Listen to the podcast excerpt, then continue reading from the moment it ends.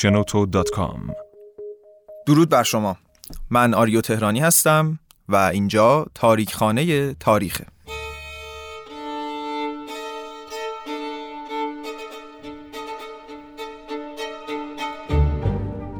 در قسمت دوم از فصل دوم همراه من بشید که به دوران قاجار بریم تا درباره یکی از پدیده های هنری و البته اجتماعی تاریخ معاصر براتون صحبت کنم. تعذیه در عهد ناصری. نمایش ایرانی که در دوران ناصرالدین شاه به اوج محبوبیت و شکوه رسید اما رفته رفته از یادها پاک شد.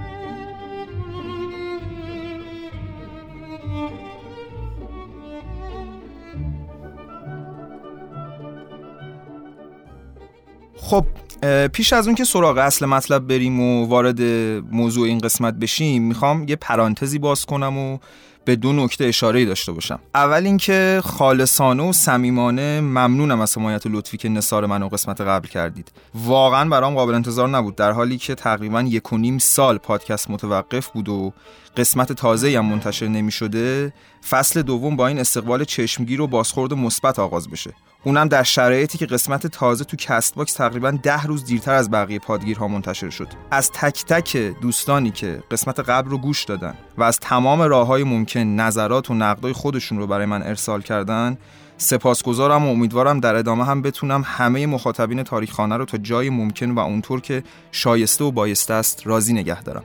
نکته دوم این که من تک تک نظرات و نقدهایی که توی شنوتو و کست باکس نسبت به فصل قبل و قسمت های از اون داشتید رو تو یک فرصت مناسب بررسی و مطالعه کردم و می‌خوام در این رابطه چند مورد رو باهاتون در میون بذارم. رویکرد پادکست توی فصل تازه اینه که هرچی بیشتر و بیشتر به نام و مرام که داره نزدیک بشه و مطالبی که برای روایت انتخاب می‌کنم بیانگر اون گوشه ای از وقایع یا زندگی شخصیت ها باشه که یا اصلا در صحبت نمیشه یا به قدری کم بهشون پرداخته شده که اطلاع زیادی از اونها نداریم. یه قولی هم می‌خوام بدم و اونم اینه که تمام تلاشم رو می‌کنم که روایتم رو بر اساس دست اولترین و موثق ترین منابع تنظیم کنم و تا جای ممکن داوری های یک سویه و مطالب غرض ورزانه و این چیزها رو از روایتم کنار بذارم. مطمئن باشید که همراهی و نقد های شما هم در ادامه این مسیر خیلی خیلی به من کمک خواهد کرد. در نتیجه دریغ نکنید. همونطور که می‌دونید تاریکخانه تاریخ در استدیو شنوباکس و با حمایت شنوتو تهیه و تولید میشه. این پادکست به صورت اختصاصی در پلتفرم شنیداری شنوتو منتشر میشه و به واسطه فید در اکثر پادگیرها مثل اپل پادکست، گوگل پادکست و البته کست باکس هم قابل شنیدن پرانتز رو ببندم و از حاشیه بگذرم که باید هر چه سریعتر موضوع این قسمت رو پیش بکشیم.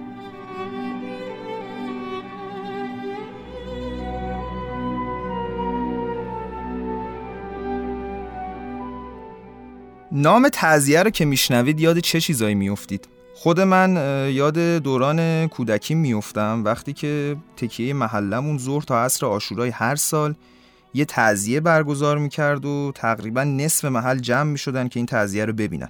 اصلا هم مهم نبود که هوا سرده یا مثلا باید پنج ساعت سر پا وایسن. مهم این بود که تا ته ماجرا رو ببینن و طوری تو این نمایش غرق بشن که انگار واقعا ظهر آشورای 1400 سال پیشه. من خودم شخصا عاشق تعذیه بودم چون عاشق نمایش بودم. چند سالی هم به هزار در زدم که بتونم توی یکی از این تعذیه بازی کنم و خب آخرش به وساطت پدرم و پدر بزرگم تونستم تو چند تا از این تعذیه ها نقشای کوچیکی داشته باشم. دوبارم تو مدرسه با هم کلاسیام نمایشنامه کوچیکی نوشتیم و تعذیه اجرا کردیم. اقراق نیست اگر بگم در نهایت همین شوقم نسبت به تعذیه بود که باعث شد از بچگی عاشق نمایش بشم و موقع دانشگاه رفتن هیچ رشته جز تئاتر برام جذاب نباشه. خلاصه این اشتیاق نهفته ای که از بچگی نسبت به تعذیه توی من وجود داشت باعث شد از عواست دوره کارشناسی تا همین الان که دارم برای شما صحبت می‌کنم مشغول تحقیق و مطالعه جدی درباره این گونه مهم نمایش های ایرانی بشم و بفهمم که واقعا تعذیه خیلی خیلی جدیتر و گسترده از اون چیزی بود که تو بچگی می‌دیدم یا تا همین چند وقت پیش دربارش فکر می‌کردم. ممکنه خیلی از شماهایی که الان در حال شنیدن این پادکست هستید هم مثل من با تعذیه یاد دوران بچگیتون بیفتید یا نه؟ اصلا یاد این کلیپ هایی بیفتید که توی سالهای اخیر دست به دست میشه توی این اینستاگرام و این ور اون ور. مثلا این کلیپ شیرای تعذیه که خیلی اون بهش میخندیم. حتی من اخیرا دیدم یه صفحه هم برای این شیرای تعذیه درست کردن و کلیپ هاشون اونجا اشراق گذاری می‌کنن. یا مثلا این بازیگرای تعزیه‌ای که حرکات عجیب غریب انجام میدن. شمر موتور سوار یا ابن زیادی که پشت وانت نشسته. اما من اینجام تا تو این قسمت درباره نمایشی صحبت کنم که دست کم 400 سال قدمت و ریشه های یک تا دو هزار ساله داره. نمایشی که دوازده ساله در میراث ناملموس یونسکو ثبت شده و مهمترین گونه نمایشی در ایرانه. تزیهی که کمتر میشناسیمش و این روزها با هواشی که داره باورهای غلط دربارش زیاد شده. یه نکته خیلی مهمی که باید بدونیم اینه. تعذیه حاصل یک سری از تحولات فرهنگی و اجتماعی و برآمده از یک توالی تاریخیه. چیزی نیست که یه شب و تو یک دوره تاریخی خاص به وجود اومده باشه و صرفا ریشه در آینهای مذهبی نداره. از اونجایی که تعذیه در دوران ناصرالدین شاه به اوج خودش می‌رسه و تقریبا تکامل پیدا می‌کنه تمرکز اصلی ما هم روی همین دورانه. و اصلا موضوع این قسمت هم راجع به تعذیه همون موقع است. اما برای اینکه متوجه بشیم تعذیه کلا چی بود و از کجا به کجا رسیده باید یه سری اطلاعات فشرده و کلی هم دربارش بدونیم و یه مقدمه ای داشته باشیم. به همین دلیل من قسمت دوم رو به دو بخش تقسیم کردم. بخش اول که الان در حال گوش دادنش هستید درباره ریشه ها و زمینه های تاریخی، اجتماعی و فرهنگی تزیه است و اینکه چطور و از کجا شروع شد و چه روندی رو طی کرد تا به شکل امروزینش در بیاد. تو این بخش از دوران قبل اسلام شروع می‌کنم و تا اوایل قاجار و پایان سلطنت محمد شاه پیش میرم. در بخش دوم که با فاصله کمی از این بخش و به زودی منتشر میشه درباره شکوه و رشد تعزیه در دوران ناصرالدین شاه و اوج و در نهایت افولش سخن میگم و قسمت دوم رو تموم می‌کنم.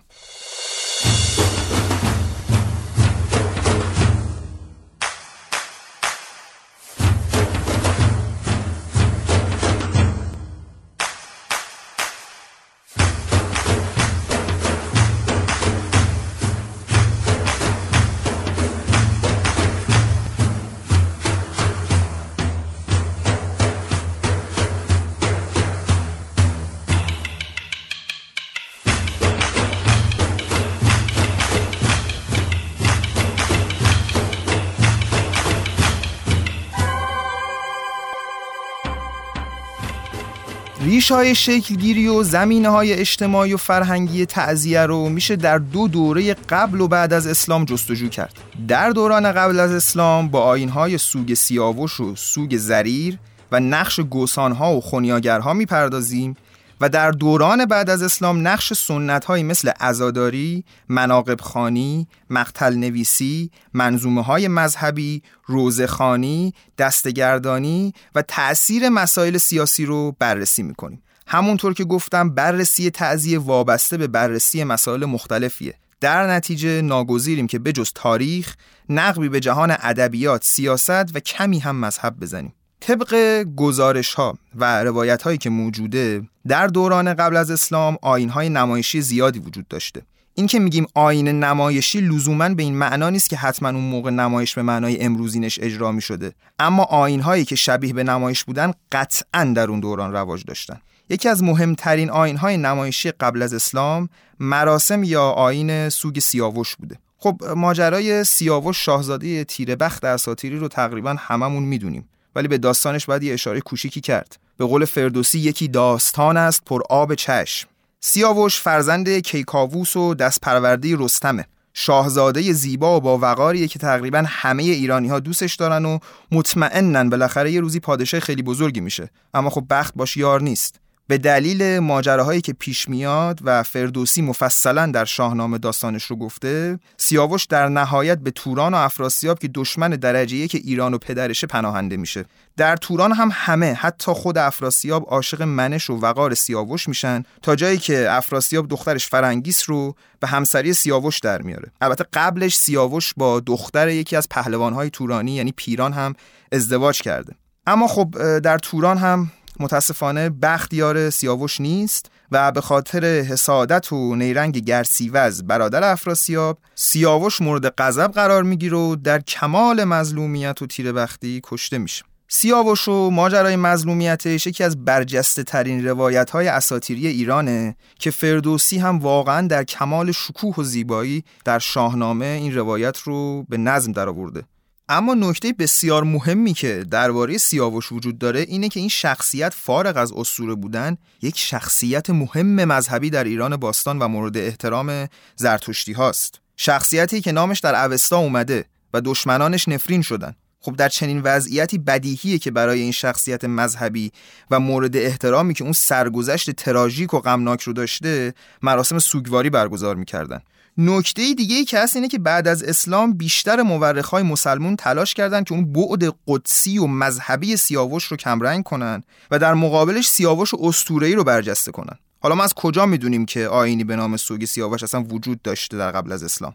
قدیمی ترین سند و گزارشی که در این باره هست مربوط میشه به کتابی به نام تاریخ بخارا که توسط یک فردی به نام محمد ابن جعفر نرشخی در قرن چهارم هجری به زبان عربی نوشته شده و دو قرن بعد به فارسی ترجمهش کردن.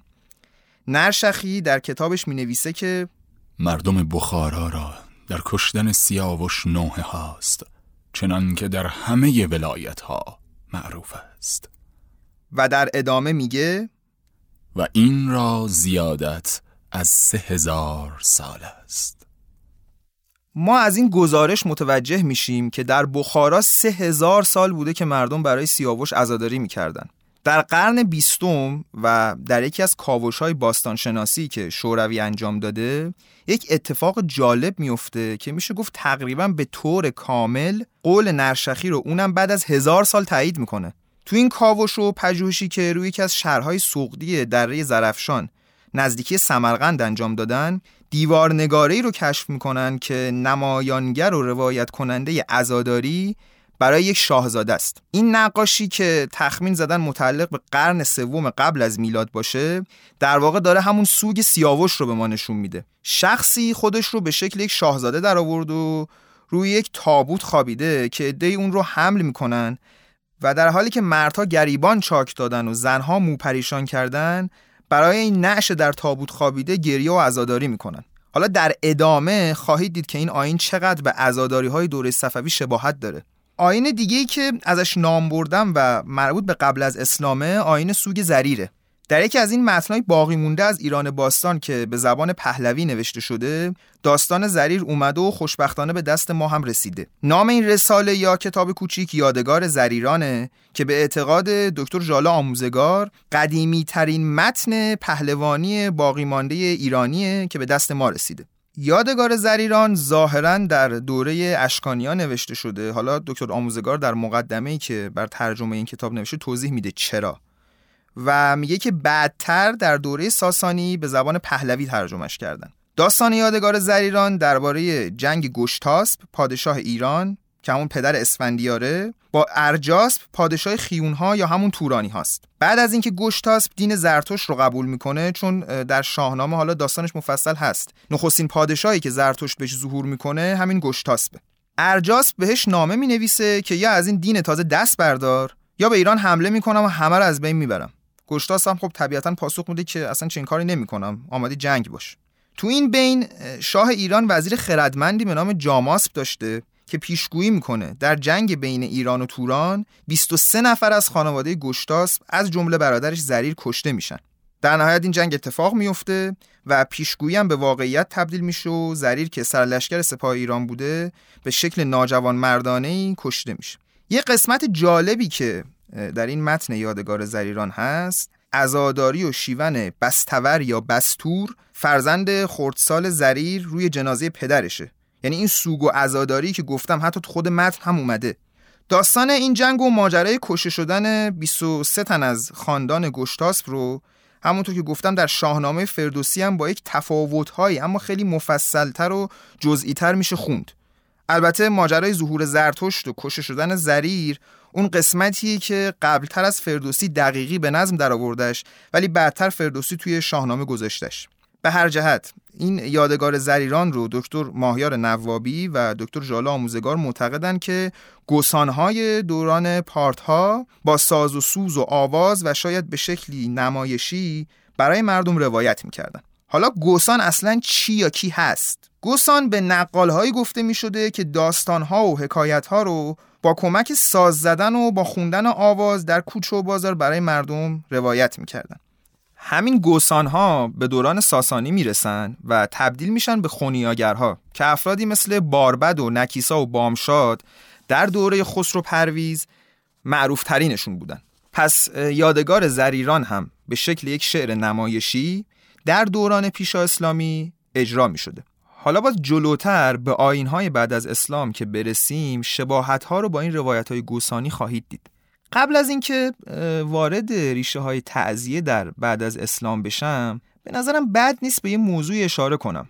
ببینید ابتدای صحبت هم, هم گفتم که ما برای ریشه یابی تعذیه صرفا نمی‌تونیم به های نمایشی اکتفا کنیم و باید نقبی هم به مذهب و باقی مسائل بزنیم. درباره این دوتا آین سوگواری پیشا اسلامی که براتون گفتم یه نکته رو نمیشه ازش گذشت و اونم اینه که هر دو قهرمان این آین ها شباهت هایی با اسو قهرمان تعذیه یعنی امام حسین داره. سیاوش شاهزاده ایه که توی کشور غریب و به واسطه کسانی که به کشور خودشون دعوتش کرده بودن در مظلومیت و بیکسی سر بریده میشه در نهایت امر می‌بینیم که خونش دامن قاتلینش رو هم سالها بعد می‌گیره. زریر هم یه جورایی از اولین کشته شدگان یا به عبارتی شهدای دین خودشه. برای حفظ دین زرتوش جونش رو میده و تبدیل به یک قهرمان و قدیس میشه. نکته دیگه که باید بگم و ماجرا رو ختم کنم درباره عنصر پیشگویی در این ستا روایته. طبق داستان سیاوش در شاهنامه که حتما توصیه می‌کنم رجوع کنید و بخونیدش این شاهزاده ایرانی توی دو نوبت مرگ خودش و بقایه بعدش رو پیشگویی می‌کنه. یک بار وقتی که داره با پیران وزیر و پهلوان افراسیاب گفتگو می‌کنه و مفصلا شرح میده که من عاقبت خوشی ندارم و در نهایت کشته خواهم شد و سرنوشتم اینه. یک بار هم خواب نما میشه و برای همسرش فرنگیس این ماجرا رو توضیح میده. یعنی یک مقداری پیش از کشته شدنش. به قول یکی از اساتید عزیزم اینجا دقیقا اون نقطه‌ایه که سیاوش نقاب انسانی خودش رو بر میداره و چهره قدسی و خداییش نمایان میشه. یا مثلا توی داستان زریر اگر یادتون باشه گفتم جاماس پیشگویی می‌کنه که همه قرار کشته بشن. خب ما می‌دونیم که امام هم از سرنوشت خودش آگاه بوده و در شب پیش از شهادتش خواب می‌بینه که جدش آمده و اون رو به بهش بشارت میده و میگه فردا پیش من خواهی اومد. نکته مهم اینه. هر سه این قهرمان ها علا رقم این که از سرنوشت و پایان خودشون آگاهی داشتن مرگ رو با آغوش باز پذیرا میشن. بریم به بعد از اسلام و ریشه های تزیه رو پی بگیریم. آرینک داوران اصلی از راه می‌رسند شما را که درفش سپید بود این بود داوری. تا رای درفش سیاه آنان چه باشد؟ بعد از سقوط امپراتوری ساسانی به دست اعراب و استقرار اسلام توی ایران تقریبا چند قرن هیچ خبری از آین و نمایش و موسیقی و این بساط ها نیست. ایران به طور مستقیم زیر نظر خلافت اسلامی اداره می شده و مردم هم به مرور در ظاهر یا واقعا اسلام رو پذیرفته بودن. تا اینکه کم کم های خودی نشون دادن و حکومت های مستقلی مثل تاهریان و سفاریان و غیره روی کار اومدن. تو این بین توی قرن چهارم هجری یه حکومتی در ایران قدرت می‌گیره که به طور رسمی نخستین حکومت شیعی در ایرانه. دقت کنید که شیعه مذهب رسمی ایران نمیشه ها بلکه تنها یک حکومت شیعی مذهب روی کار میاد. حکومت آل بویه که توسط علی و احمد و حسن پسرهای بویه ماهیگیر تأسیس میشه و تا جایی پیش میرن که احمد سپاه خلیفه عباسی رو شکست میده بغداد رو فتح می‌کنه و خلیفه رو زندان میندازه و یه خلیفه دیگر رو جاش می‌ذاره. بعدتر احمد از خلیفه جدید لقب معز الدوله رو دریافت می‌کنه و در تاریخ به معز الدوله دیلمی معروفه. معز الدوله در بغداد میمونه و عملا قدرت سیاسی و حاکمیت عراق عرب رو دست می‌گیره. در دوران حکومت معز الدوله دیلمی بر بغداد یکی از نقاط عطف تاریخ شیعه اتفاق میافته. به گزارش ابن اسیر در کتاب مهمش الکامل و تاریخ در محرم سال 352 قمری معز دوله دیلمی دستور میده که مردم دکانهاشون رو ببندن پارچه سیاه آویزون کنن و برای حسین ابن علی سوگواری برگزار بشه. در این نقطه از تاریخ شیعه ها که سالها به صورت پنهانی و با ترس از حاکمان اهل سنتشون برای امام عزاداری می‌کردن بالاخره تونستن به شکل رسمی و البته با شکوه و جلال تمام عزاداری محرم رو برگزار کنن. و ظاهرا این عزاداری ها با رونق خیلی زیادی تا اواخر حکومت آل بویه هر ساله برگزار می شده که شرح مختصرش در تمام تواریخ هست. با کنار رفتن آل بویه و قدرت گرفتن دوباره حکومت های سنی مذهب این عزاداری ها که حالا در اوج خودش بوده و شکل تازه‌ای داشته در اثر سختگیری های حاکمان سنی مذهب دوباره پنهانی و دور از چشم کارگزاران حکومتی ادامه پیدا می‌کنه تا چند قرن بعد که به دوران صفویه برسه نکته آخر این که ما می‌دونیم دامنه این عزاداری ها صرفا به ایران محدود نمی شده.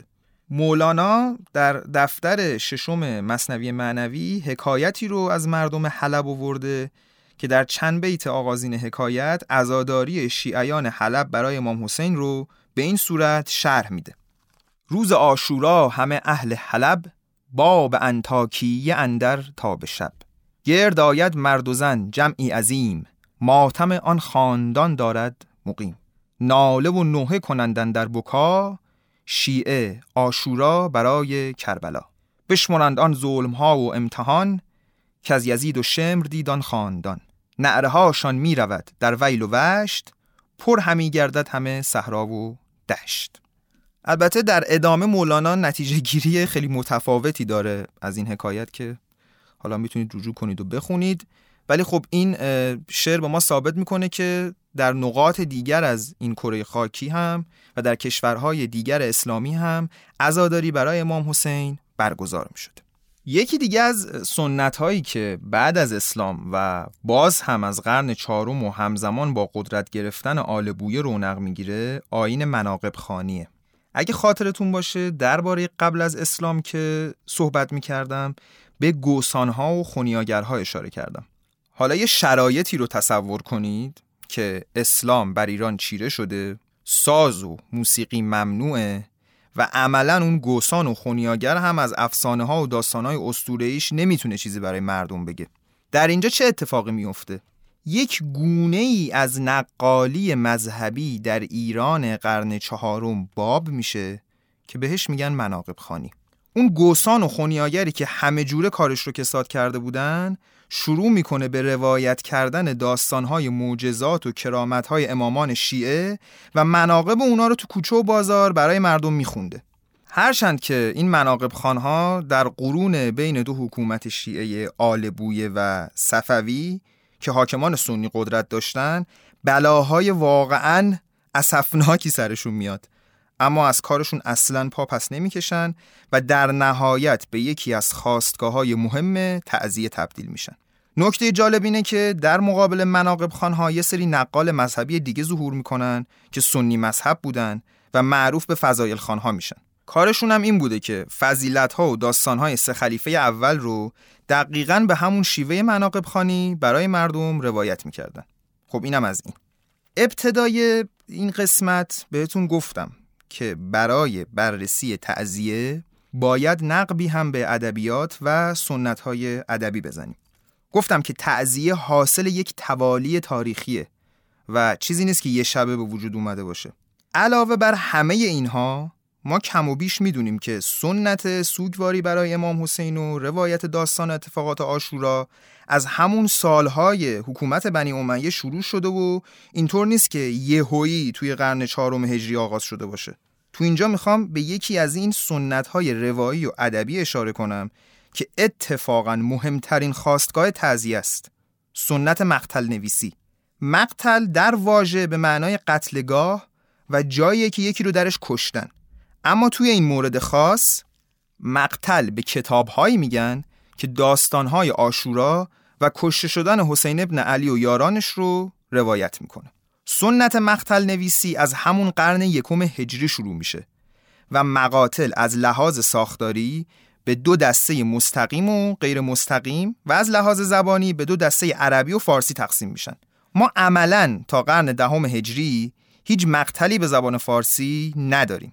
در نتیجه همه مقتل ها به زبان عربی نوشته شدن و نخستین مقتل الحسینی که تعلیف شده مقتل ابو مخنف در قرن یکم هجریه که به واسطه محمد ابن جریر تبری همون معلف تاریخ تبری به دست ما رسیده.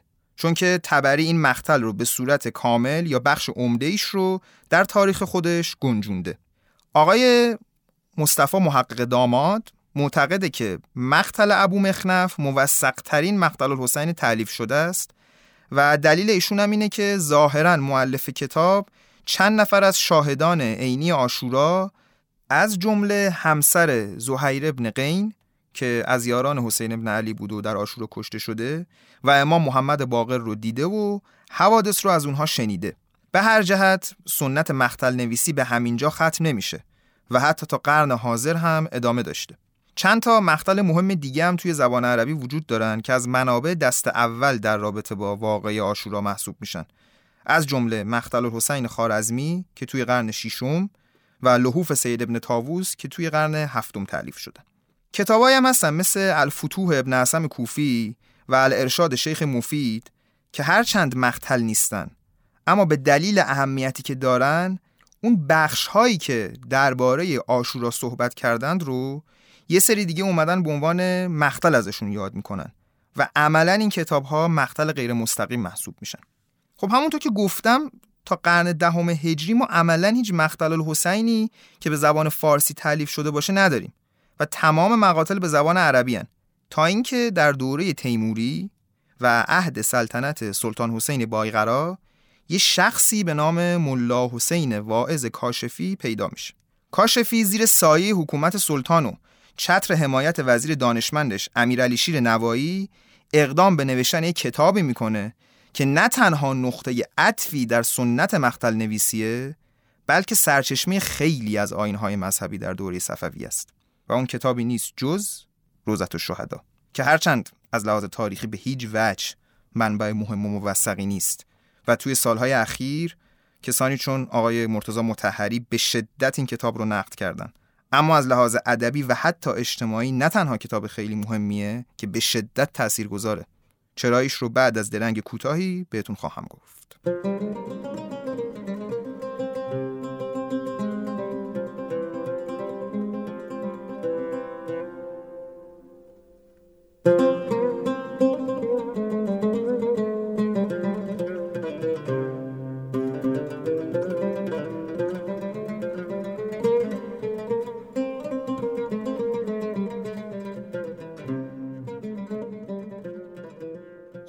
قبل از اینکه راجع به روزت شهدا صحبتی بکنم یه پرانتز کوچیکی باز کنم اینجا. ما در کنار سنت مختل نویسی و موازی با اون در ادبیات فارسی یه گونه ادبی داریم که به حماسه ها یا منظومه های مذهبی معروفن. این منظومه ها بیشترشون تحت تاثیر شاهنامه و همشون درباره رشادت ها و جنگ های امام علی یا فرزندانش سروده شدن. جالبش اینه که یکی از این منظومه های مذهبی که معلفش هم معلوم نیست کیه اسمش علی نامه است و درباره رشادت های امام اوله که در قرن چهارم سروده شده. و نکته خیلی جالبی وجود داره اونم اینه که فاصله خیلی کمی با سرایش شاهنامه داره این منظومه علی نامه. معروفترین منظومه مذهبی هم حمله هیدری سروده بازل مشهدیه که توی قرن دوازدهم تعلیف شده. و حتی یک سنت جدیدی در نقال این منظومه به وجود میاره که به حمله خانی معروفه.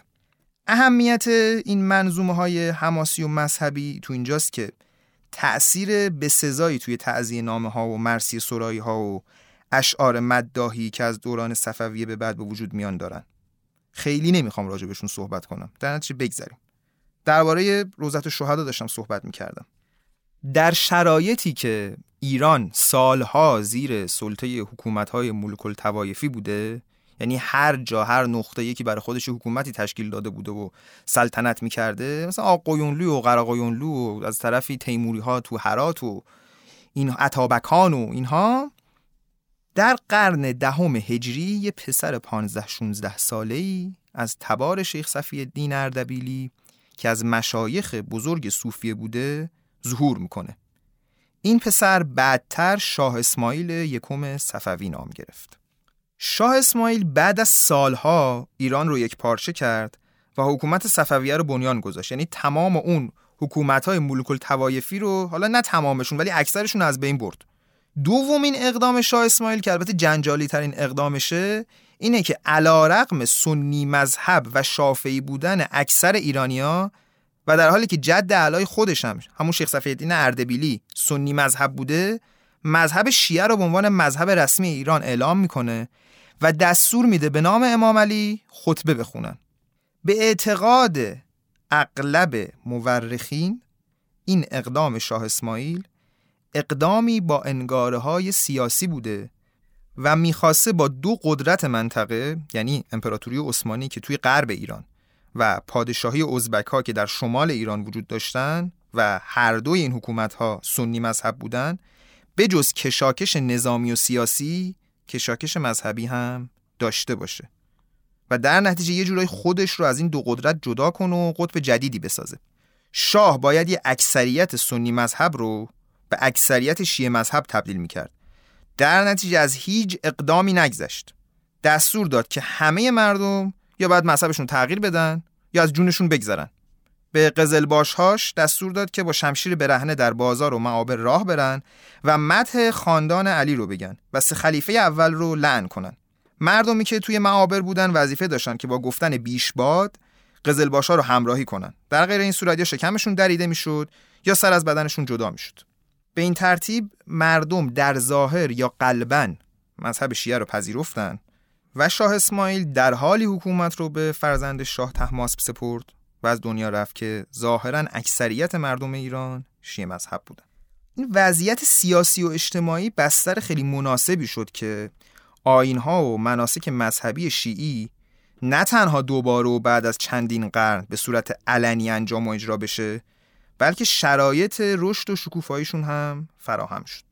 کار مناقب خانها قوت گرفت و عزاداری ها هم هر سال با شکوهتر از سال قبل برگزار می شد و همه اینها با لطف و حمایت شاه و درباریانش بود. همه سنت ها و مناسکی که در قرنهای قبل وجود داشتن یعنی عزاداری، مناقب خانی، مختل نویسی و غیره اوزالک در این نقطه تاریخی به هم رسیدن و در پیوند با هم سنت جدیدی به نام روزخانی رو به وجود آوردن. حالا احتمالا براتون جالب باشه که بدونید روزخانی در واقع همون روخانی از روی کتاب روزت و شهدای ملا حسین واعظ کاشفی بود که با آب و تاب ها و فنون مناقب خانی تلفیق شد و در محرم هر سال یکی از ملاها روی منبر اینو اجرا می کرد و مردم رو به وجد می آورد. پس فهمیدیم که نام این سنت هم از همون کتاب آقای کاشفی میاد نکته دیگه ای که باید بگم در رابطه با شرایط سیاسی و مذهبی دوران صفوی است. خب شاه در دوران صفوی صرفا شاه نبوده. یه جورایی بالاترین مقام دینی و شاه صوفی بوده به اصطلاح. کاری که پادشاهی صفویه می‌کنن اینه که برای مقبولیت پیدا کردن بین مردم خودشون رو منتصب می‌کنن به خاندان پیامبر و خاندان امام علی. یعنی شما اگر برید مطالعه بکنید القاب پادشاهان صفوی بعد از اسمشون الموسوی الحسینیه. یعنی خودشون رو زاده و از نسل پیامبر می‌دونستن. اما خب خیلی اعتقادات سفت و سختی داشتن و تا جایی پیش میرن که در بعضی از این شاه این اعتقادات سفت و سخت متاسفانه تبدیل به خرافات میشه. مثلا شاه صفی دوم که بعدتر اسمش میشه شاه سلیمان بر اثر یک خوابی که می‌بینه کلا نامش رو عوض می‌کنه و یک بار دیگه تاجگذاری می‌کنه و نامش رو از صفی دوم به سلیمان یکم تغییر میده. یا مثلا در دوره شاه سلطان حسین که آخرین پادشاه قدرتمند قدرتمند که حالا نمیشه گفت ولی آخرین پادشاه صفوی بوده که بر کل ایران حکومت می‌کرده. زمانی که افغان ها با 15 هزار تا سرباز پشت در دروازه اصفهان می‌رسن و میان بهش میگن که اعلی حضرت این افغان ها رسیدن و ما الان باید کار بکنیم؟ طبق شنیده ای که از یک زن رمال داشته میگه که یک دختر باکره بیاد و روی نخود سلوات و قل الله بخونه و با این نخود شما آش بپزید آش رو بدید سربازها بخورن قطعا در این جنگ پیروز میشن. و خب افغان ها میان و اصفهان رو فتح می‌کنن.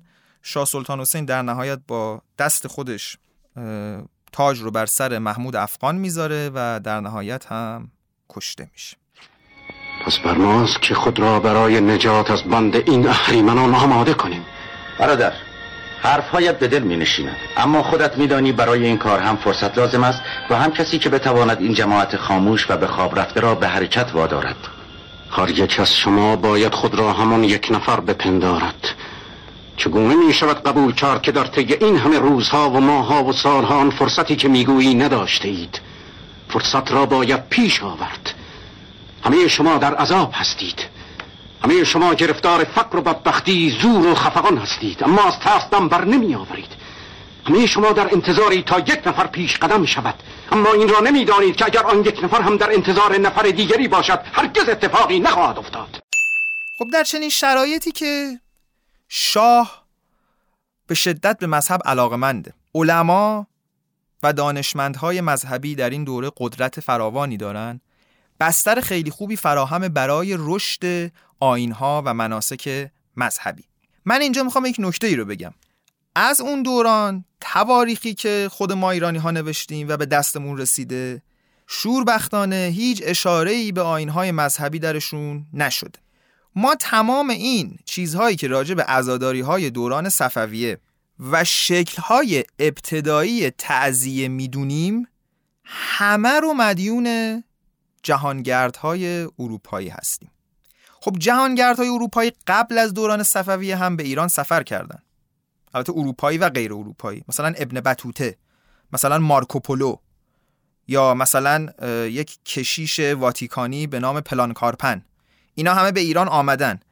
منتها در گزارشی که نوشتن صحبتی راجع به این مناسک مذهبی نکردن. چون خب اساسا در اون دورم ایران سنی مذهب بوده و سنی ها تا اونجایی که من اطلاع دارم به اون شکلی که ما شیعه ها مناسک مذهبی داریم آین های مذهبی ندارن. ولی خب در دوره صفویه که شیعه مذهب رسمی ایران میشه و این آین ها رشد پیدا می‌کنه یه سری جهانگرد اروپایی که به ایران اومدن این آین ها رو از نزدیک دیدن و همه رو گزارش کردن. از بین سیاهایی که در دوره صفوی به ایران میان سه تا از این سیاها گزارش مبسوطی در رابطه با ازاداری هایی که دیدن و مراسم های مذهبی که دیدن به ما دادن. این سیاه یکشون پیترو دلاواله ایتالیاییه که در سال 1027 قمری و در دوره شاه عباس کبیر توی اصفهان حضور داشته. یکیشون آدام اولاریوس آلمانیه که 20 سال بعد و در سال 1047 قمری در اردبیل و در دوران شاه صفی یکم حضور داشته. یکیشون هم آقای تاورنی است که فرانسویه و در سال 1078 قمری یعنی تقریبا 33 4 سال بعد از اولاریوس و در دوران شاه سلیمان صفوی توی اصفهان حضور داشته. این سه تا سیاه در سه دوره تاریخی و در دوران سه شاه متفاوت توی ایران بودن و در دو شهر متفاوت که فاصله زیادی هم از هم داشتن یعنی اردبیل و اصفهان این مراسم های مذهبی رو دیدن. اما نکته جالبی که راجع به گزارش های این ستن وجود داره اینه که تقریبا آین ها و مراسمی که دیدن به همدیگه شبیه من در ابتدا می‌خواستم که گزارش هر سه نفر اینا رو برای شما بخونم اما به قدر اینها به هم دیگه شبیهن که من فقط یکی از اینها رو برای شما خواهم خوند و اون دو تای دیگر رو خودم برای شما شرح میدم. طبق تقدم تاریخی ما باید از پیتر و دلاواله شروع بکنیم که در دوران شاه عباس به ایران اومده. دلاواله در صفحه 101 سفرنامش که توسط آقای شعاع شفا ترجمه شده می نویسه پس از اینکه روز دهم ماه محرم یعنی روز قتل فرا رسید از تمام اطراف و محلات اصفهان به طوری که قبلا به مناسبت روز قتل علی ابن ابی طالب توصیف کردم دسته های بزرگی به راه می افتد که به همان نحو بیرق و علم با خود حمل می کنند و بر روی اسبهای آنان سلاحهای مختلف و امامه متعدد قرار دارد و به علاوه چندین شطور نیز همراه دسته ها هستند که بر روی آنها جعبه هایی حمل می شود که درون هر یک سه چهار بچه به علامت بچه های اسیر حسین شهید علیه السلام قرار دارند. علاوه بر آن دسته ها هر یک به حمل تابوت هایی می پردازند که دور تا دور آنها مخمل سیاه رنگی پیچیده شده و روی آنها یک امامه که احیانا به رنگ سبز است و همچنین یک شمشیر جای دادند و دور تا دور تابوت سلاحهای گوناگونی که قبلا شرح آن را دادم چیده شده است و تمام این اشیا روی طبقهای متعدد بر سر عده‌ای قرار دارد که با آهنگ سنجونای جست و می کنند و دور خود چرخ می زنند. تمام طبق نیز به این نحو می چرخد و منظره جالبی پیدا می کند. 20 سال بعد زمانی که آدام اولاریوس آلمانی به ایران میاد در اردبیل مهمان حاکم اردبیل بوده از غذا این آقا در محرم توی شهر اردبیل حضور داشته و به دعوت حاکم میره و در یکی از این عزاداری ها شرکت می‌کنه نکته جالبی که داره اولاریوس در اردبیل یک شکلی از عزاداری رو می‌بینه که سالها بعد تاورنیه هم در اصفهان اون رو دیده. اولاریوس در شرحی که از عزاداری داده اشاره به این می‌کنه که یک سری آدم وجود داشتن یه سری عزادار وجود داشتن که اینها تمام بدن خودشون رو با استفاده از خاکستر یا غیر سیاه می‌کردن و فقط قسمت شرمگاه خودشون رو با یک پارچه میپوشوندن و دو سنگی رو که در دست داشتند محکم و با یک آهنگ خاص به هم میکوبوندن و دائما می‌گفتن حسین حسین حسین حسین. در نهایت هم همه اینها می‌رفتن و شب رو روی خاکستر تنور اون مکانی که حالا عزاداری توش برگزار شده میخوابیدن. سی و سه سال بعد از اولاریوس یک جهانگردی به ایران سفر می‌کنه به نام تاورنیه. تاورنیه فرانسویه. و در دوران شاه سلیمان اول یا همون شاه صفی دوم که قبلا بهش اشاره کردم در اصفهان حضور داشته و مهمون شخص شاه بوده. شرح مفصل عزاداری که تاورنی دیده در صفحه 90 سفرنامش که آقای سعید ارباب شیرانی ترجمه کرده آمده و چون مفصله من از ذکر کردنش میگذرم. اما تاورنیه هم دقیقا همون مناسکی که اولاریوس دیده بوده رو برای ما گزارش می‌کنه. به علاوه اینکه یک سری نش دیده که در تابوت قرار داشتن و مردم اینها رو دست به دست می‌کردن و دنبال همدیگه میدویدن و عزاداری می‌کردن. خب صفویه به مرور قدرتش کم و کمتر میشه و در نهایت توسط افغانها سقوط می‌کنه. البته بعد از شاه سلطان حسین سه چهار تا پادشاه دیگر صفوی هم در قزوین حکومت می‌کنن. اما در نهایت توسط نادرشاه افشار که از قزلباش های صفوی بوده حکومت صفویه از بین میره و حکومت افشار جایگزینش میشه. در رابطه با مذهب نادرشاه افشار بین مورخین اختلافه بعضیا میگن سنی مذهب بوده و بعضیا میگن شیعه مذهب بوده. هیچ وقت ثابت نشده که مذهب نادرشاه افشار چی بود. اما نکته که وجود داره اینه که نادرشاه چون با عثمانی صلح می‌کنه و می‌خواسته که به عثمانی نزدیک باشه تقریبا عزاداری ها رو محدود می‌کنه و اجازه نمیده که دیگه عزاداری ها به اون شکل انجام بشه. بعد از مرگ نادرشاه می‌دونیم که ایران دوباره دستخوش آشوب میشه بین فرماندهان سپاهش جنگ میشه و این جنگ داخلی سالها طول می‌کشه و پادشاه یکی بعد از دیگری از بین می‌رفتن. تا اینکه دوران حکومت به زندیه می‌رسه و کریم خان زند در شیراز با لقب وکیل الرعیا شروع به حکومت بر ایران می‌کنه. در دوران کریم خان زند تقریبا فقط یک سیاه یا جهانگرده که به ایران آمده و گزارش سفر خودش رو ثبت کرده. آقایی به نام کارسن نیبور که آلمانیه و در سال 1175 هجری قمری در جزیره خارک حضور داشته گزارشی که کارسن نیبور از مراسم مذهبی که دیده به ما میده یک نکته بسیار جالب داره. کارسن نیبور در جزیره خارک که تقریبا از پایتخت هم دور بوده یک تعذیه کامل دیده. دیگه نه به اون شکل نشگردانی نه به اون شکل سین زنی و ازاداری و علمگردانی بلکه یک تعذیه دیده که به شکل امروزین تعذیه خیلی نزدیک بوده. کارسن نیبور به صورت مفصل گزارش نمایشی که دیده رو در سفرنامه خودش اوورده. در صفحه 141 سفرنامه کارستن نیبور به ترجمه آقای پرویز رجبی آورده شده که تقریبا همه مسلمانان ساکن خارک در این میدان جمع شده بودند اما تشخیص شیعه ها از سنی ها خیلی آسان بود. چون سنی ها با اینکه از سرنوشت نوه پیغمبرشان به هیجان آمده بودند با آرامش به تماشای شبیه خانی مشغول بودند. در حالی که شیعه ها به سینه خود می‌زدند و با ناله و زاری غم و اندوه خودشان را نشان می‌دادند و عده زیادی حسین حسین گویان به شدت گریه می‌کردند. کسانی که نقش سپاه یزید و سردار او شم را بازی می کردند با شمشیرهای برهنه دور میدان می دویدند و چنین وانمود می کردند که پی کسی می گردند. بعد حسین با چند نفر از دوستانش وارد صحنه شد و بلافاصله مورد حمله شدید دشمن قرار گرفت. از چهره و همچنین رفتار این دسته پیدا بود که به شدت ناامید شدند و تصمیم دارند به هر قیمتی که شده است جان خود را نجات دهند. و به همین دلیل به شدت از خودشان دفاع می کردند. یکی از مبارزین که قاسم بود چند بار از اسب به پایین انداخته شد و وقتی او می‌خواست دوباره بر اسب خود سوار شود دخترهایش با ناله و زاری از او خواهش می‌کردند که دست از جنگ بردارد. آنها چنان از ته دلگریه می‌کردند که گویی پدرشان واقعا در خطر مرگ قرار دارد. نقش عباس برادر حسین که در کنار چشمه هر دو دست خود را از دست داده بود خیلی طبیعی اجرا شد. او لباسش را طوری پوشیده بود که آستینهای بدون دست از دو طرف آویزان بود و به تماشاچین احساس دست می‌داد که او واقعا دستهایش را از دست داده است.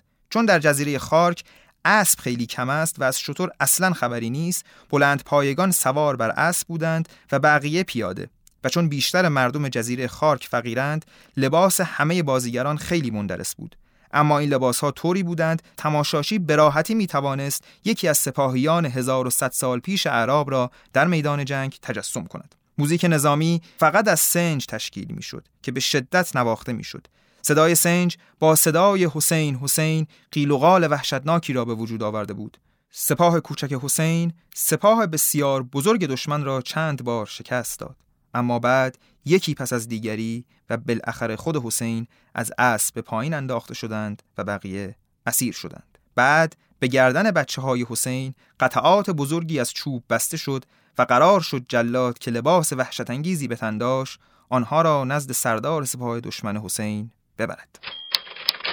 خب ما از گزارش مهم کارستن نیبور چند تا چیز دستگیرمون میشه. اول اینکه وقتی در جزیره خارک که با پایتخت هم خیلی فاصله داشته تعذیه برگزار می شده قطعا در شیراز که پایتخت کشور بوده هم تعذیه وجود داشته. نکته دیگه که ما دستگیرمون میشه اینه که کارستن نیبور یک نسخه از تعذیه رو دیده که خوشبختانه امروز در دسترس ما هست. یعنی نسخه 72 تن که در این نسخه کل وقایع آشورا رو برای مردم اجرا می‌کردن. اما کارستن نیبور در گزارش خودش دوچار چند تا اشتباه میشه. مثلا راجع به دخترهای قاسم صحبت می‌کنه. خب ما می‌دونیم که قاسم سن کمی داشته در ماجرای کربلا و اساسا دختری نداره. 25 6 سال بعد از نیبور یک جهانگرد انگلیسی به ایران میاد به نام ویلیام فرانکلین. آقای فرانکلین در دوره جعفرخان زند توی شیراز حضور داشته و ایشون هم تعذیه دیده. گزارشی که فرانکلین از تعذیه میده گزارش جالبیه. در صفحه 72 سفرنامه فرانکلین که به نام از بنگال به ایران چاپ شده و آقای محسن جاویدان ترجمش کرده می‌خونیم. دسته هایی از پسر بچه ها و مردهای جوان که نمایش دهنده سپاهیان ابن سعد یا امام حسین و همراهانش می باشند در کوچه ها و خیابان ها می دوند و با هم به نظامی پردازند. هر یک از این گروه ها و دسته ها دارای علائم و نشانه های خاص خود می باشند در یکی دیگر از نمایش ها بارگاه یزید خلیفه نشان داده می شود که بر تختی زیبا نشسته و اطرافش را محافظین متعدد احاطه کردند. یکی از مؤثرترین صحنه هایی که به نمایش گذارده می شود صحنه عروسی قاسم جوان پسر امام حسن است که با دختر حسین ازدواج می کند این ازدواجی است که هرگز به فرجام نمی رسد زیرا قاسم در محرم در کنار رود فراد به شهادت می رسد. در این نمایش به پسر بچه لباس عروسی زنانه می پوشانند و او را به شکل نو عروسی جوان در می آورند. این پسر توسط زنان خانواده که نوح سرایی می کنند احاطه شده است و در این نوح سرایی سرنوشت دلخراش شوهر او را که توسط بیدینان به وجود آمده است بازگو می کنند. جدایی بین این نوع عروس و شوهرش نیز نشان داده می شود و به هنگامی که شوهر جوان به صحنه نبرد می رود زن به مؤثرترین وجه ناراحتی خود را نشان می دهد و وقتی شوهر ترکش می کند زن کفنی به وی هدیه می کند و آن را به دور گردنش می بندد. با نشان دادن این صحنه تماشاچی ها به شدت متأثر می شوند و به شدت به شیون و زاری می پردازند و یزید و تمام کسانی را که در قتل عام خاندان پیامبر دخالت داشتند به شدیدترین وجه مورد لعن قرار می دهند. از گزارش فرانکلین هم نکات جالبی دستگیر ما میشه. فرانکلین تقریبا 26 سال بعد از کار سن نیبور به ایران اومده و تو خود شیراز تعذیه دیده. تعذیه عروسی قاسم رو هم ظاهرا دیده. و ما از خلال این گزارش متوجه میشیم که از همون زمان هم این ماجرای بازی کردن مردها به جای زنها در تعذیه وجود داشت. خب حکومت زندیه هم در نهایت بعد از کشاکش های بسیار از بین میره و ایران پر از آشوب بوده و در چنین شرایطی آقا محمد خان قاجار به حکومت می‌رسه و تهران رو پایتخت خودش انتخاب می‌کنه. می‌دونیم که آقا محمد خان قاجار بسیار فرد مذهبی بوده اعتقادات سفت و سختی داشته و از همون دوران آقا محمد خان دوباره عزاداری ها و تعذیه ها به شکل پیشرفته تر و با شکوه تری برگزار میشه. اتفاقی که در دوران آقا محمد خان میفته در تهران یک سری از متمولین و درباری ها شروع می‌کنن به ساختن تکیه. دلاوالده که قبلتر بهش اشاره کردم و در زمان شاه عباس به ایران اومده بود در سفرنامه خودش به یه سری مکان اشاره می‌کنه که اسم اون مکانها تکیه بوده و جاهای سربازی بودن که مردم برای در کردن خستگیشون و کشیدن قلین و اینها به اونجا می‌رفتن. این تکیه ها به عصر قاجار منتقل میشن و یه جورایی سرپوشیده میشن و تبدیل میشن به مکانهایی برای عزاداری. جهانگردهایی که در دوران فتلیشاه قاجار و محمد شای قاجار به ایران اومدن از جمله سرهنگ گاسپار دروویل که فرانسویه و در دوره فتلی شاه به ایران اومده و یک فرانسوی دیگری به نام اوژن فلاندن که در دوره محمد شاه به تهران سفر کرده شرحی از تعذیه هایی که دیدن برای ما در سفرنامهشون نوشتن. اما خب من از اینها میگذرم چون مفصله و تقریبا شباهت داره به اون شرحی که جهانگردهای دوران زندیه به ما دادن. ولی خب چیزی که می‌دونیم اینه که تمام اون آینهایی که از دوران آل بویه شروع شد تمام اون سنتهای ادبی فرهنگی تاریخی و مذهبی که از دوران آل بویه شروع شد و به دوره صفوی رسید و شکوفا شد همه اینها دست به دست هم دادن و در دوران زندیه یک شکل تازه ای از نمایش رو به وجود آوردن یک شکل تازه ای از عزاداری رو به وجود آوردن که ما امروزه به نام تعذیه میشناسیمش. تعذیه از لحاظ لغوی به معنای سوگواری کردنه. اما تبدیل میشه به نام یکی از گونه های مهم نمایشی ایران. سنت های مختلخانی، روزخانی، ازاداری در یک نقطه به هم می‌رسن و تا جایی پیش میرن که نمایشی ترین شکل خودشون رو به ما ارائه میدن. بعد از دوران محمد شاه به دوران ناصرالدین شاه می‌رسیم که دیگه تعذیه در با شکوه ترین و زیباترین و مجلل ترین شکل خودش اجرا می شده و موضوع بخش دوم از این قسمته. چون که خیلی مفصله و اساسا تمرکز اصلی ما هم بر تزیه همون دورانه. اما من تلاش کردم تو این بخش اول یک تاریخچه واقعا فشرده یعنی دیگه از این کمتر نمی‌شد. و کلی راجع به تعذیه بگم که ما بدونیم مثلا این از کجا به دست ما رسید. کتاب های زیادی در این رابطه وجود داره. من می‌تونستم واقعا ساعت ها راجع به آین های مثل سوگ سیاوش صحبت بکنم. می‌تونستم ساعت ها راجع به آین های عزاداری در دوره صفوی صحبت بکنم. ولی تلاش کردم که در این بخش یک سرنخهایی به شما بدم که اگر علاقه من بودید خودتون پیگیریش بکنید. تمام منابعی که من برای تدوین بخش اول قسمت دوم استفاده کردم رو در پانویس این قسمت می‌تونید پیدا بکنید و بخونید. خیلی از این کتاب ها به صورت پی دی اف در فضای مجازی در دسترسن و خوشبختانه دسترسی بهشون چندان کار سختی نیست.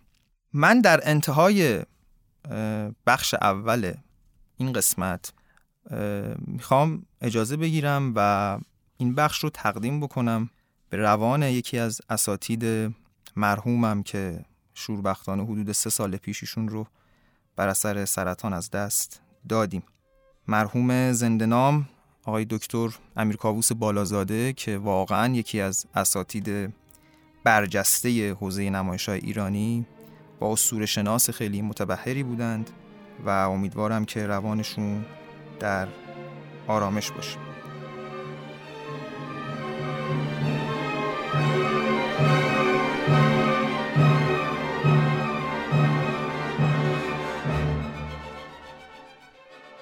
یادتون نره. تمام نظرات، پیشنهادها و انتقادات خودتون رو از هر راه ممکنی که هست به دست من برسونید. چون که واقعا این نظرات خیلی کار سازن و من رو برای بهتر شدن قسمت های بعدی خیلی خیلی کمک می‌کنن. و در انتها اون جمله مهم خودم رو هم بگم. من در اینجا صرفا و صرفا روایتگر تاریخم. نه مفسرم و نه مورخ. تلاشم بر اینه که اون چه دیگران در کتابهای خودشون اووردند رو بیواسطه به شما منتقل بکنم. چرا که معتقدم تاریخ باید به تحلیل و قضاوت خواننده خودش و شنونده خودش باشه. تا بخش دوم از قسمت دوم روزگارتون خوش.